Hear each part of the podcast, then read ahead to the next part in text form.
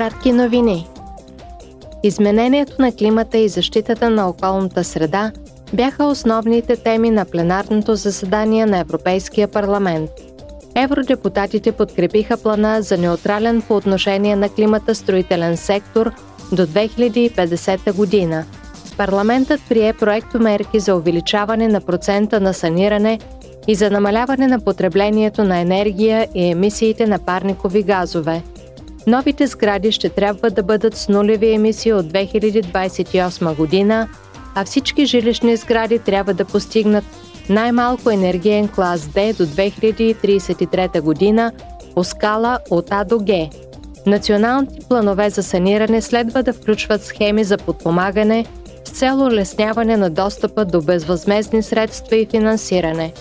Предстои парламентът да започне преговори с съвета, за да се споразумеят за окончателната форма на законопроекта. Парламентът прие нов закон, с който се увеличава с 15% целта на Европейския съюз относно въглеродните поглътители в секторите на земеползването и горското стопанство. По този начин емисиите на парникови газове в Съюза през 2030 година следва да бъдат намалени с до 57% в сравнение с нивата от 1990 година. Текстът който трябва да бъде официално одобрен от съвета, предвижда национално обвързващи цели за 2030 година за всички държави членки. На пленарното заседание евродепутатите обсъдиха Европейската гражданска инициатива да спасим пчелите и земеделските стопани.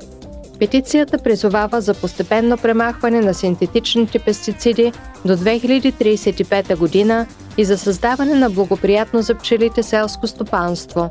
Марейт Макгинес, еврокомисар по финансовата стабилност, заяви в пленарната зала – We really have to step up efforts, not only to preserve. Наистина трябва да увеличим усилията си не само за опазване, но и за възстановяване на природата и запазване на биологичното разнообразие.